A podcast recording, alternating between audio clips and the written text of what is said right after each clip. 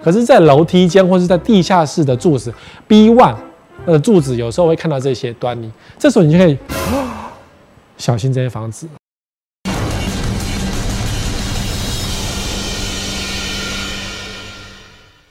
欢迎来到今天的十位说，希望呢不要再有新的群区或新的社区感染了，因为我好想出去玩哦，可是要忍耐。我干嘛装那么可爱啊？没办法，因为疾病的关系，因为武汉肺炎的关系，所以每天都有新的事情发生。而且当欧美还在很严重的时候，台湾就不能够置身事外。所以，请各位关在家里，慢慢的做房地产的功课，不要乱乱出去玩。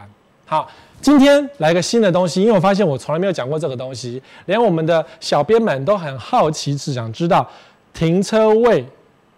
停车位怎么选？有没有什么吐血技巧？建商是乱搞，在停车位上怎么做的呢？其实当初我在买停车位的时候呢，我也是有一点乱选，可是我靠我的直觉选的位置，所以到目前为止发现，哎，我那时候是对的哦，我的直觉很准哦。可是呢，有些东西你不用靠直觉，我直接告诉你什么叫做正确的事情比较快，免得到时候你的直觉怪怪的，对，会有一些损失或是有一些受伤。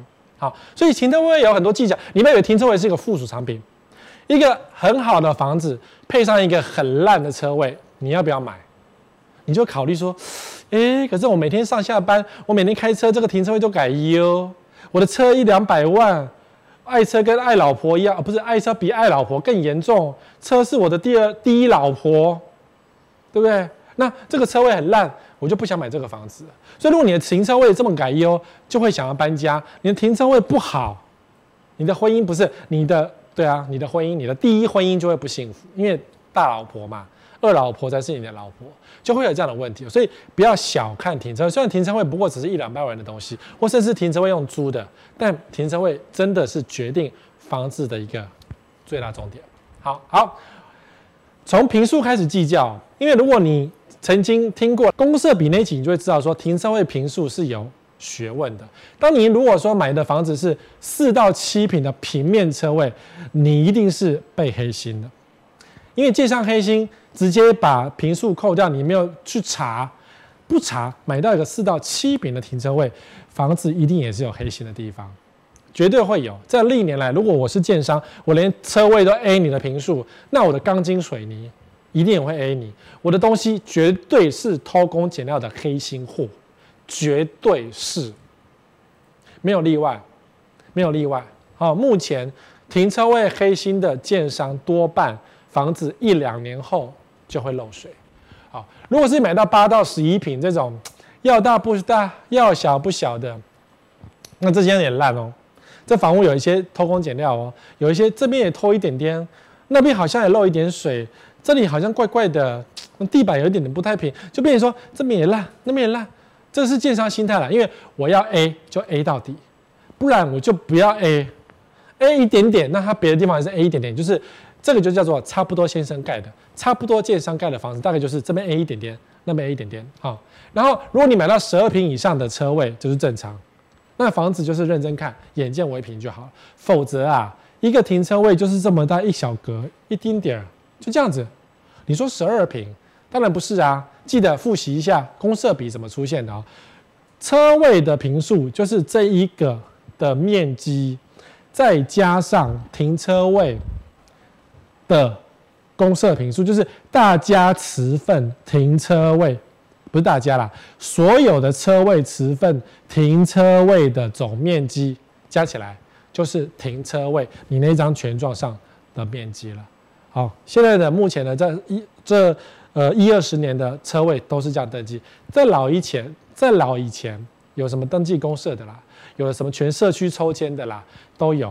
好，有些房子是本来就内含停车位的面积，但是是全社区抽签的。好，那有些那种车位，比如说你买这个房子是含停车位的平数，但没有写是哪一个的，因为以前登记乱七八糟。如果是那种没有写哪一个的，我非常建议你这种房子小心一点，比较不会有纠纷，要小心。不要说你到时候停了五十五号，结果后来别人说不是，你要停五十四号，然后五十四号车主说没有，这是我停的，我买房子买了十年都停这个位置，到时候就会有纠纷。好，所以宁愿买清楚的，不要买那种含混的。你觉得你赚到了吗？没有，在房子上面没有赚到的，只有含混不清跟比较清楚的版本。所以尽可能不要买到含混不清的版本。好，什么使用权那个都不要碰，那个都以后都会有纠纷。你花几百万买个车位，结果只有使用权，抽签没了就没了，这很奇怪啊。好，所以来路不明的、不清不楚的，或是那种太久以前登记的东西啊，你要冒那个风险，我会觉得比较不要，比较不要。你们家如果停车位本来就是那种将就停，那就要小心它是不是有没有风险的问题。好，车位就这么简单，就这么简单。第一个坪数决定了这个房子好坏，第二个。法车跟奖车，大家想啊，法定停车位、奖励停车位啊，乱七八糟什么公？法定停车位就是登记公社，它登记在公社里面啊，它是属于公共设施的公社部分，只能随主建物移转，叫做法定停车位。其实车位很简单啦，就这两个。奖励停车位是建商拿到建，呃，政府为了鼓励建商多花，因为都市停车位不足嘛。所以政府为了鼓励建商多少停车位，他就给你奖励容积，给你多盖点房子，叫奖励你，希望用这个容积来多鼓励你设计停车位，然后供外面的人大家一起停，因为市区停车位就不够啊。所以你看市区很多地下停车场是可以停的，付费有没有？就是政府奖励建商盖停车位，好，所以他登记持份的主建物可以外卖，你可以单门单单只买这个。奖励停车位是可以的，外面的人不是这个社区的，也可以买这个社区的奖励停车位。差别在这个。那你说啊，我今天是这个社区的住户，我买哪一个比较好呢？其实也差不多，权利都一样，缴的管理费都一模一样。当然，说实在，差一点点是差在奖励停车位是它可以外卖，所以哪一天你今天要卖房子的时候，它比较灵活一点点。但是对于多数的自住客来说，其实差异没有这么大，好，没有这么大。所以如果你为了要灵活的买卖移转的话，当然有奖励停车位，而且楼层是你喜欢的，你就可以买这个是没问题。还有一个差别，台北市有在管奖励停车位，因为奖励停车位是供不特定人使用，不特定的使用包含这个社区，也包含外面的人。所以早期有一些建商啊，拿到奖励停车位之后呢，没有外卖，没有外租，没有给外面人停，然后就只给社区的人停，那就会有些纠纷了。好，因为台北市寸土寸金嘛，然后大家就会讲说，嗯，建商你黑心，你明明就已经拿到奖励容器了，然后你还不给旁边的人用，你为什么都自己用呢？所以台北市有些社区呢，就渐渐的把奖励停车位开放出来，给外面的人出租使用啊，至少可以用嘛，啊，至少可以用，因为虽然权利是属于。呃，地主的，不管是你的私人的还是建商的，至少要给不特定人使用。所以台北市有在管这件事。所以如果你在台北市要买一个车位自住的话，比较不要买到奖励停车，因为你要跟别的外车混着停，很麻烦。那万一外车品性不好，开门乱开，把你车弄坏怎么办？所以在台北市啊，房子比较大的啊，比如说像板桥也在管哦，板桥的都会区，像新板特区的那些豪宅。奖励停车位也是要拿给外面的人使用的。你看大圆板旁边就是可以去临停的。好，那样子的社区呢，麻烦你最好买法车，不要买奖车。你说那种呃从化区啦，那个就是几乎一人都有一台车，什么淡水啊，或者那种乡下啊、边缘呐啊，没人在管他，违建也没人管他，买奖车 OK，哦 OK，懂吗？就是避免你会遇到这样的。状况，这张照片是地宝，因为它是地宝，皇帝的宝贝儿，台湾最大的豪宅村，所以地宝有很多奖励车位。当初他一开始也是没有拿出来外卖，只是呢，建商很聪明，想到说万一被机车怎么办？所以他的奖励停车位刻意留在某几层啊，某一层，我忘了是 B 级了，我忘了是 B 级了。刻意留在某一层，然后他跟住户是分开来，有单独走的一个位置。好，所以你想要一个小时，现在不知道多少钱了。我们播出以后不知道多少钱，反正这个张照片是四十块一个小时，你就可以享受地堡的停车场。但那也只是那个外面的停车场，所以 Toyota、计程车、宾士都在那边。任何人只要你有四十块钱就可以停地堡，但是你走不到地堡里面，你只能够走专用的出口，然后直接出来这样。好，这是奖励停车位的特色，就是它必须要呃整层有另外单独的通道，然后呃有单独的出入口可以让你出入啊。所以在那种比较没有在管违建、阳台外推不会死、没有人罚的地方呢，可以买奖励停车位。但是如果你今天是都会区，房子属于大平数，比较不想有任何纠纷的话呢，你买法车会比较安全一点。万一你的手掌突然间机车起来，机车也会机车先着重在都会区，比如说像新版的豪宅，至少新版豪宅的法车、奖车已经分得很清楚。那永和好像没有检举，好像没有。那中和啊，算了。那新店啊，算了，会会有这样的情况，你懂我意思吗？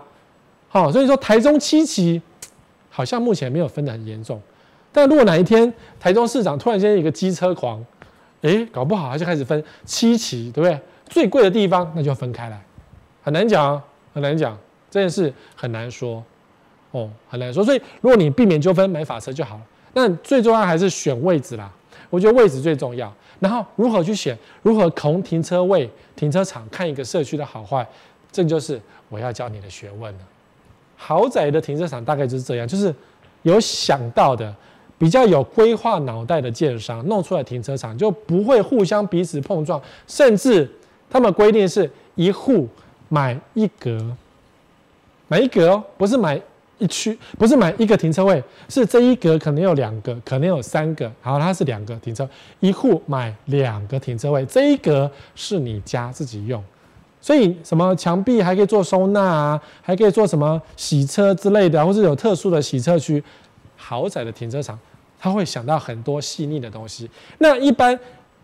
平价的住宅的停车场就随便，就是你有一个位置停就好，机车有位置停就好。呃，什么呃，垃圾的地方丢呃就好，地板不要破，阿弥陀佛了，啊，不要漏水，阿弥陀佛了。好，所以如果你今天是看豪宅的停车场，麻烦你豪宅就要这样，因为停车场跟楼上的住家是一体的，你总不会说我穿西装，结果牛仔裤却是什么？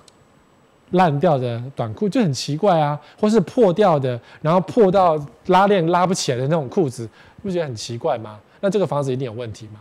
好，所以停车场怎么挑选，我觉得蛮重要的。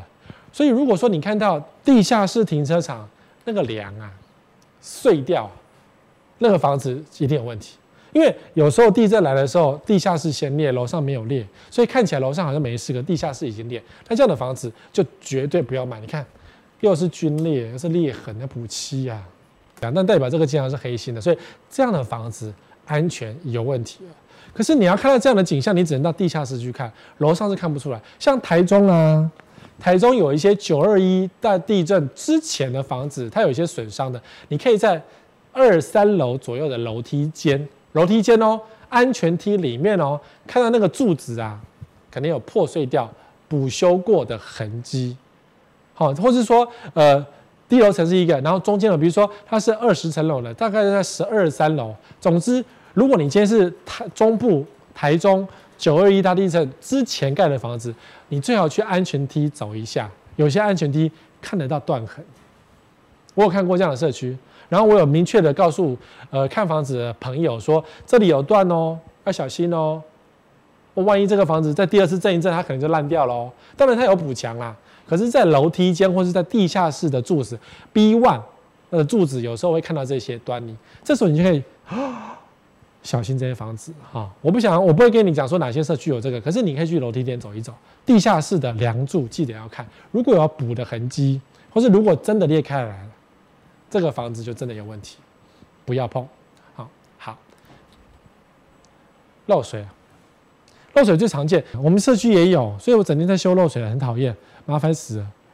这没办法，那个雨季来的时候，比较水位比较高的时候，水就进来，所以只好挡住啊，没办法，哪里漏水修哪里。好，修漏水好贵哦，好麻烦哦，我修了十年还在修，因为当初我们那个建商很笨，他没有用 double wall 把它挡住，因为连续被漏水是很正常的现象，只是重点是你要修。它漏就要修，漏就要修。然后，呃，比较聪明的建商，或者比较愿意牺牲的建商，会把这个墙壁，假设这里是连续壁漏水，对不对？他会再加一个装饰壁，就是漏水没关系，给你漏，就给你漏。然后这边会有一个水沟，然后它用一个墙壁把它包起来，所以漏水漏在里面看不到，外面至少看起来是干爽，停车位至少不会湿湿哒哒，不会都是壁啊，很恶心这样，懂我意思吗？所以叫 double wall 把它遮起来，但是它不遮的原因，一个是建商省钱，一个是可能没有地方遮了，可能没有地方遮了。好，因为台湾的工法，连续壁施工就是会漏水。我们那个营造厂也不是不是算太差了，可是还是漏水。我每天只要哈那个逮到那个营造厂的小朋友啊，跟我聊天，我就要亏他一下，说你看吧，你们家不是漏，你有多大，对不对？但是没办法呀，连续壁就是公母单元合在一起，它中间就是会有缝，所以一定就是会有漏水的机会啊。漏了要修，所以你要看一下，如果它成年不修，你们家的地下就很恐怖，地下就很恐怖。好，那当然，地板也是一个评估的一个重点啦。这个铺盖只能够整个吐掉，然后重新铺一下。不要讲钱的问题，你重新铺要花两个礼拜以上的时间，然后你的汽车要先全部挪走，两个礼拜以上，等到它全干，车子才可以进来停。所以只要发生这个情况，就是一个令人头痛的问题。非常的头痛，没办法，它就会裂。当初的施工品质只要不好，就会变这个样子。如果你家的房价是属于平价的，比较便宜的，附近行情，那你家是属于比较便宜的，很容易出现这个状况。因为建商在施工的时候，并没有很认真的养护它，就会出现这样的状况。当然，也有可能是建商用比较差的材料，所以会让你家的地板看起来这样哩哩啦啦。很难看呐、就是拍垮了，就是你西装很好的，结果是裤子是很多补丁，就像我现在一样，西装好好的，裤子是补丁，就会有这样的情况。你不能说我们这个是混搭风，衣服可以，可是停车场难看啊，要修。好，再来，墙壁看起来一直漏，有没有？你们看停车位有看到墙壁吗？看完墙壁有没有看到上面漏水啊？就当你的楼上房子一平一百万这么贵，你的楼下如果漏成这样，楼上一定不会值这么多钱。楼上再怎么金碧辉煌，你的地下室只要漏水，房价就会稍微扣一点分数，然后会影响说我的宾士车放在漏水的地方，哎，那这样的话，到时候我的宾士车如果被你的混凝土砸中，不能给衰，你懂我意思吗？不要以为停车位只是个附属商品哦，不要以为你的机车放那边是安全的，就是有这样子的社区代表什么？这已经都有点恐怖了，漏成这样还不修理，哦，地板烂成这样不修理，要花一点钱修理，可能社区快没有钱了，要小心这件事情，就怕社区没钱，然后呢，住户不想花钱，呃，住户觉得漏一点没关系，所以我们住户觉得楼上乱放。东西乱放也没关系，垃圾乱丢也没关系。最后就是，呃，阳台可以外推，铁窗可以加啊，没关系，随便的，大家大家方便就好。然后最后就是楼梯间可以封起来，因为我们家是顶楼，继续加盖，没关系啊，大家方便就好。会变这个情况，好，它会严重一步一步这样一步过来，所以会导致社区的管理品质渐渐的差。所以如果说你家社区已经是这样了，怎么办？大家赶快开会讨论一下，因为一直漏水也不是办法啊。水要钱啊！如果是漏自来水的钱，自来水要钱；如果是漏粪管，那很臭哎、那如果是什么都不是，只是一个外面的潮湿漏水，墙壁有可能会烂掉啊，看起来是不舒服啊。那你的宾士车发霉吗？要想办法花时间花钱去修啊，这蛮重要的。那多数的社区都不是这种漏水，多数的社区看起来都是暗蒙蒙，因为要省电。所以如果你说，呃，到了地下室到底要看什么？如果墙面都平整。管线呢？这是看建商的品质啊。如果说你今天是一个处女座的建商的施工单位的营造厂，它的管线一定是非常的漂亮，走直角，走边边，然后两边对称。可惜呀、只有豪宅会做到这样如此。多数的社区都是啊，哪里弯，像这个都乱，有得弯就哪有得弯。那这代表什么？这就是一般的社区啊，就是平价 OK 啦，能过且过的社区一般了。好，那嗯，如果说你们是一个新社区呢，那我就有一个省电的招式要教你们。因为地下停车场是很耗电的，平常没人在用，所以会很耗电嘛。所以你要维持一个，又为了安全，因为大家还是进出还是要安全。车道这个是 OK 的哦，车道维持明亮。停车区维持暗淡，这个就是一个停车区暗淡，因为你车停下去就不需要灯了嘛。然后车道是明亮的，所以新的人开车下去也是明亮。懂我意思吗？有些智慧型的大楼呢，它玩一个招数，就是我车开到哪，灯亮到哪，然后我车走了就全部都暗了，这样叫智慧型的一个玩法。但我个人不是很喜欢，因为灯的启动电流反而是最耗电，是一般灯的三倍，大概是三倍左右的数字。就是我灯启动，哦，灯那个亮起来，跟原本一直亮一直亮是三倍的耗电量。所以如果你有车经过，它全部都遮亮。然后车走了之后，全部灯又关起来，感觉又省到电。可是它启动电流三倍、三倍、三倍，有时候并没有这么的环保，有时候反而是耗电，只是 idea 觉得是环保而已哈。所以我觉得比较好的是，因为车停车位是经常会有人在那边使用的，而且有人可能会偷车、偷东西，所以在走道啊，就是人会走过去、车会开过去的那个道路啊，亮灯，监视器就可以拍得到了。所以你的社区如果可以调整，尽量调整这。当然，灯具政府有补助，用环保的灯，就是那个省电灯、省电灯管。但现在建商多数都是用省电灯管，所以这个点不用想太多。好，就是维持一个走道的亮度，但是监视器能够完全拍得到的状况。因为如果说社区全暗，你车被偷了，除非你用红外线的那个探测仪，否则也看不出来。可是红外线拍不到脸，拍不到脸啊。懂哈？所以呃，我们去看一个房子啊，看这个设计好不好啊？就是抬头看一下，地板看一下啊。如果是一个整齐的，OK；如果是一个乱七八糟的，扣分；如果是天花板呐，啊、都没有油漆，被 lucky 啊，滴滴答答那管线嘛乱跑，扣分。啊，如果说啊，滴滴答答不行，这就要扣大扣分。滴滴答答整天漏水，甚至滴到你的车子，很难洗的。非常难洗，如果是粪水，更恶心。好，天花板、地板、墙壁我都告诉你了，然后接下来就是位置。好，就是通常社区都有监控器，没错。可是呢，如果说你很在乎这件事情的话，买车位的时候最好先检查一下附近有没有监控器，或是有增加，因为有些社区啊没有办法增加监控。它没有位置可以再放，你比如放监视器很简单呢？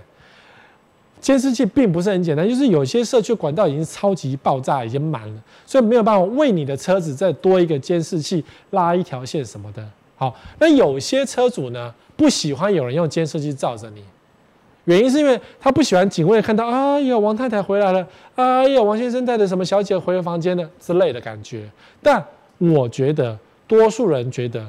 有监视器代表你的车位比较安全，至少不会被碰撞。碰撞找得出原因，车子被偷看得到监视器，所以我喜欢有监视画面的车位。你如果不喜欢，你有特殊需求，你想养小三，那是你的事情。好，对，如果你要养小三的话，千万不要监视器，没错，因为如果监视告刑法，搞不好可以调监视器，找出小三跟你回家的证据之类的。我不确定，这要问律师。但是呢，为了停车安全，至少车门碰撞不要被隔壁 A 到这件事情哦。如果你车位在中间，然后你看啊，谁下了车，然后车门蹦，然后你的车位一个凹洞，就看得很清楚嘛，就看得很清楚。好，所以你非常介意这件事情的话，记得要有这种东西看。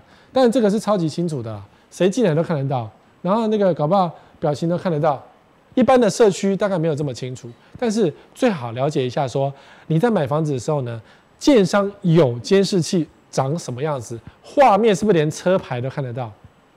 有些建商要求呢，监视器只是有，可是看不到车牌，人脸无法辨识。嗯，那这是什么监视器？对，建商说我有监视器，所以以后要升级要花很多钱。很多钱啊！你以为监视器一个几千块而已，没有错。可是整组花起来是很多钱的。好，那更多的社区呢？地下室是长这样。我一个朋友住新庄，他们社区有几百户，他们社区的地下室就是这样暗瑟瑟。有一天我去他们家玩，刻意到地下室看一下，黑的。然后我就问他说：“为什么人家地下室黑的？”他说：“我不知道啊，我没有停车位啊，我从来没有下来过啊。这次是你要下去，我才陪你下去的，否则我永远不知道我们家地下室黑的。暗瑟瑟，那车位停在这边被偷、被刮、被灌胶，没有人知道。好，可是呢，有些社区真的坚持说这样可以省电，我都不知道省什么电，这样能省到电吗？可以，可是你懂吗？这种社区我不要住，好恐怖哦。军工教多，我没有讲军工教坏话，但他们社区的确蛮多军工教的，就觉得车子放地下室，你要开车再开灯嘛，就是你开你车位那个灯就好啦。然后开车不是有车灯吗？车灯你也知道往那个方向走啊，不用照啊。他们现在觉得，所以碰撞就很难讲，太恐怖了，跟鬼屋一样，很多社区都是这个样子。好，好，再来。哎，我这光是停车位如何挑选就教你很多了。这个呢，开始讲细腻的东西了。有杂物的停车位社区，有一点杂物的杂物什么？比如说啊，有一些箱子。啊，我们今天讲杂物，杂物的种类代表社区的严谨度。有些社区是一双鞋、一台机车都不能放进去，全体住户同意其实就可以了。当然，有些人说我这个车位一定要停机车，我机车一定要停室内。好，可是因为《公寓大管理条例》规定说，你社区可以决定自己的状况，汽车停车位是不是可以停机车这件事情是有争议的。条文说可以，可是如果社会社区住户又决定说不能让机车停下来，因为没有专属的机车道，怕危险、怕碰撞等等，都会有话可以说。好，所以这个没有办法，因为。法规定的不够严实，所以搞得大家有些人想停机车，有些人想堆垃圾。他说这个是汽车规定的，汽车附属的东西。但是呢，如果说你看到哎一点点的车位啊，有一点一点点的杂物，好吧，这个社区可能管理就比较没有这么紧，有点松松的。那如果你想要要求非常严谨的社区，那这样的社区就不要碰。好，如果有机车，好像也还好。有汽车，有那个脚踏车，嗯，好像也还好，至少是车嘛。机踏车也是一个车嘛。有人就喜欢买一个停车位，就放一台他的车，不行吗？可以啊，因为他不知道买了停车，因为很多人买房子要一定会买个车位嘛，或是被销售的人员说服你买一个车位。等下我来讲，我们会告诉你说要不要买车位这件事情啊。有人被说服买车停车位，不知道干什么，租又租不掉，因为大家都有车位，或是这个附近停路边都不用钱之类的。那你知道停一个脚踏车，要花个一两百万买个停脚踏车，也不是不可以的，也不是不可以的。好，所以你看有一些东西，好吧，没这么严格的社区。那如果你遇到这种超多什么卡车旁边有嗯仓库都出现了，什么垃圾杂物全部都放在地下室了，嘿，这也很很正常，很多中古的大楼都这样啊。不就是你也停我，你也放我也放吗？你家柜子不要放地下，啊这我买的车格哎，我想干嘛就干嘛，不是吗？你管我那么多？我有缴管理费，对，刁民都这样讲，我有缴管理费，为什么不能放这种东西？这我家的，你管我那么多？哦，可是呢，至少至少不能够堆放杂物是正确的。遇到这种社区啊，如果你家是买的是这样的社区，我告诉你，你们家怎么违建都可以。鞋柜乱摆都可以，没有关系。社区没有任何权利去抓你，因为大家都乱七八糟。好，如果你要这么松的社区是可以的哦。我我当然是强调，我喜欢严谨的社区，我喜欢管得很好的社区，因为这样管得很好、严谨、舒服，房价比较保值。但如果你要松松的，然后呃空间多多空间的利用，多层次的利用，然后呢，然后要外推就外推到底。然后什么违建有没有？你懂我意思吗？有人喜欢这种多占便宜的利用，那可以，你就去地下室看一下。如果像这样的东西，那你赶快买个车位，把所有的垃圾全部往地下堆就对了。反正他也那样，他也那样，要抓一起抓。我这样讲好奇怪啊，然后你在推销这种坏东西，但的确，你看这么多层，呃，同样的就是说，你觉得要松就住在松的社区，要紧就住在紧的社区，好。那如果说你喜欢很紧，就住在松的社区，你会受不了，因为那个住户的成分很 OK。那如果你想要很松，去住在紧的社区，你会受不了，因为你觉得何必这么紧张呢？所以这件事情呢，管理的松紧，你去地下室停车场看一下，大概可以了解说这个社区的管理是松或是紧。好，这个社区的建商的水准是高还是低？因为地下停车场很难去装修，你的楼上的房子啊。你可以靠室内设计装得非常的漂亮，都可以。可是地下停车场很难装修，因为它涉及到使用权，它涉及到整个社区营建费用。哦，你想地下停车场的那个地板呐、重新油漆一次啊，几百万；墙壁呀、啊，几百万，都是很贵，都是大家管理费要出的。想到管理费出几百万，你就要分摊好多钱，都是大家的钱，哦，都是大家的钱。所以严格跟紧都要看地下室，都要看地下室。停车位怎么选很重要哦，选好车位带你上天堂。哎，这老话不要讲。好，所以好很简单，使用者的想法为主。哎，有些停车位旁边会有什么东西啊？有哦，什么呃粪管，管道间会从，你就看起来像空的，对不对？可是事实上呢，预售的图不会画出管道间的位置，所以如果说这边不小心被种了一些管道，你也不能够怪建商说你没有告诉我。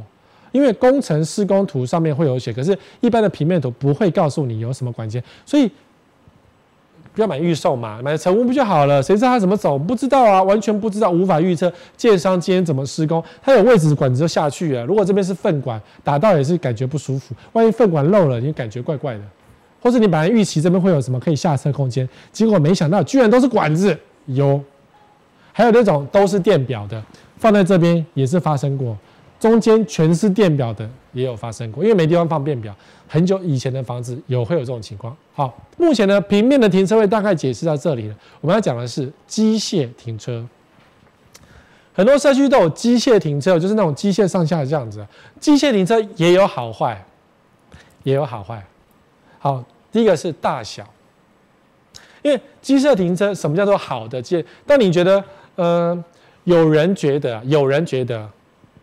这个位置好，那我直接撸进去就好了。这个位置可能会上上下下，有没有？所以有人不喜欢这种位置，所以不喜欢这个，因为停好去，只要这个这个车位是这样，它要怎么动？它上去，然后这边这边这个位置过去，然后它掉下来，有没有？它就可以出来。它就是一个俄罗斯方块，就这样滚来滚去，呃，摩天轮的概念。可是呢，这个车位一定是动动上上下下动。一定是上下动，有人不喜欢车子上下动，万一车子没停好摔下来怎么办之类的，所以左右动有人就喜欢这一种，好，左右动比较安全，没有上下动来的有风险。理论上这样讲是没错，可是另外的讲法是说，我只有上下动，我不会被压到啊。像这个如果上面坏掉，不是压下去了？所以有人不喜欢这种上面有的位置。好，这中间没有好坏，只要你的停车位、机械车位有认真的保养。认真的维养，而且不要偷工减料的维养，就是你找原厂做完整的保养，其实基本上它是安全的。这跟电梯一样，其实机械停车跟电梯就是一个很没有什么的科技，它就是一个很这样很简单而已，非常简单的科技而已。好，只要是保养确实就是安全，就怕保养不确实。好，所以好的机械停车，好的机械停车其实比的是高度。长宽高就是比它的东西嘛，重量是通常重量很少在比啦，主要是长宽高。车长五点三，车宽二点一，车高一点五，看不懂对不对？没有车的人不知道对不对？好，我们举一个去年、前年卖最好的休旅车叫做 RAV4，Toyota 的 RAV4 这一台大概一百万上下，它的长宽高，它的高一点六九公尺，车高。然后这个车厢打开是一米八，好，打开就是这边到这边的高度是一米八，所以如果说你假设你今天开的是 RAV4，它的高度是一米六九，从轮子到这边是一米六九，那你如果买 RAV4 的话，你就不能够停这个，就停不下去了，你不能停 RAV4。别人也不能停 Raffle，以后你要卖房子，万一别人是修旅车，就没办法买你这个房子，因为停车位停不进去，他还要想办法找位置停。他如果没有位置停，他就没有办法买这个房子啊，你懂吗？好，大小，大小，所以机械停车格绝对不能买预售屋，你不能够决定建商他多么的叽歪，用很小的车位，有哦。很小哦，小到轮子都磨到那个边边才停得进去。有哦，因为我们到处停车，我们知道这个状况哦，会有这个窘境哦。然后你说，假设平面停车一个两百万，机械停车一百五十万，呃，一百万，会少一些，好，只是管理费多一点，那你就要去计算说，你愿不愿意花那个管理费之类的，因为通常是一半，两百万跟一百万了。机械停车是一百万，平面停车两百万。好，我个人觉得，平数三房以上，尽量是以平面停车为准比较好。两房、一房、小套房，甚至不要买车位都没关系，因为你房平地，你你已经房子这么小了，买你的房子都是一些预算比较没那么高的人，他就不会想要去买一台车。而且，如果他今天买一台车，他可能不会想要车位，是他用租的就好啦，或是什么新北市很多那种提房外面有没有一个月两千块，或是那种废弃工厂有遮的一个月两千块，停那种东西骑个机车五分钟就停到那种，有些人买停那种就可以了。所以，随着停车位跟呃房子的大小跟地点，会决定这个停车位到底要不要买，或是它的停车位的价格多少。好，懂哈？可是我个人还是没有很喜欢机械停车位，是因为机械停车位有时候会有维修的问题哦。十年内的机械停车的话，固定保养每个月一个几百块而已，它只要固定保养每个月几百块，车子通常不会有问题。好，可是呢，十到十五年的话，偶尔要花，比如说换一个油管呐。平台有点坏啦，超过二十年，随时都要花钱。所以超过二十年的，如果你的房子配的是机械停车，不管是大或是不管是小，一定要维修的履历。但机械停车就是比较便宜啊，像我们家社区地下三楼也有几个机械停车，也是有啊。不知道为什么建商到处一定要画机械停车呢？但车位数不够也是一个问题啊。好，车位数不够也是一个问题。好，所以最后来讲说，房子配车位的学问。如果是豪宅的话，一个房子至少配四到十个停车位。如果说你的豪宅呢，一户只配一个停车位，那这个豪宅就绝对不是豪宅，以后一定会车位不够而折价而降价，这个房子而没有人要啊。如果是透天，一个一户大概配一到二，大四房一户至少两个，三到四房一到二，两房或捷运旁有时候不用，郊区配一个就够了。套房有时候不需要停车位。因为停车位太多，空在那边只是出租而已，然后定点买 S，对不？懂吗？好，给小一个计价，车位就是西迪亚给一个车位就是一百万，大概就是这样，涨不太高了。好，高于行情，你被建商拐了。很多建商就是把车位拉得很高，然后把房价降低，让你觉得说好像你好像赚到钱，可是用车位补回去，有没有？公设比那期我讲过，那是建商的黑心招数，就被拐。那要不要杀价？一定要杀价，车位一定要，嗯，车位不能杀，骗笑哎，车位还是可以杀的哈。楼层呢，越高的房价要接越接近地面层。你看记不记得金华城，它有地下七层楼，那时候我们想要说地下十八层楼都下得去。所以，哈、哦，我有时候停到地下七层，转转转转，头快晕了，然后吐了。所以我很讨厌去金华城，因为通常楼上都被都都不让他停嘛，或是被月租的租走了。所以到了地下七层的时候就吐，然后要再开上来也是吐，一直转转转转到头都晕，很不舒服。好，所以如果你今天是豪宅啊，B one 啊，B two 勉强可以接受，因为反正是坐电梯。可是呢，车子不要绕太多层。可是你这小套房，哎，随便啊。有车位停就好了，地下三楼、地地下七楼你也去，因为你的房价已经不是很多了，然后车位配个最便宜。如果你车位配的最贵的大车位、残障车位，可以放最大那种车位，结果你的房子是小小一间，当然这是加分，是加分。可是你的车位价格就没有办法上去，人家有时候会嫌弃说啊，你车位一个算这么贵干什么？我们房子很便宜的车位再算便宜一点吧，会有这样子的问题。好，我想你们听了一个小时的停车位大概很忍耐，因为停车位那么一点点又不是最重要的，也还不跟我讲说哪里的行情是怎样。很多人想听行情哪里跌，那我们就下个礼拜见了。可是呢，记得订阅小哎，记得订阅小铃铛，打开小铃铛，订阅好房网哦。那我们下个礼拜见，拜拜。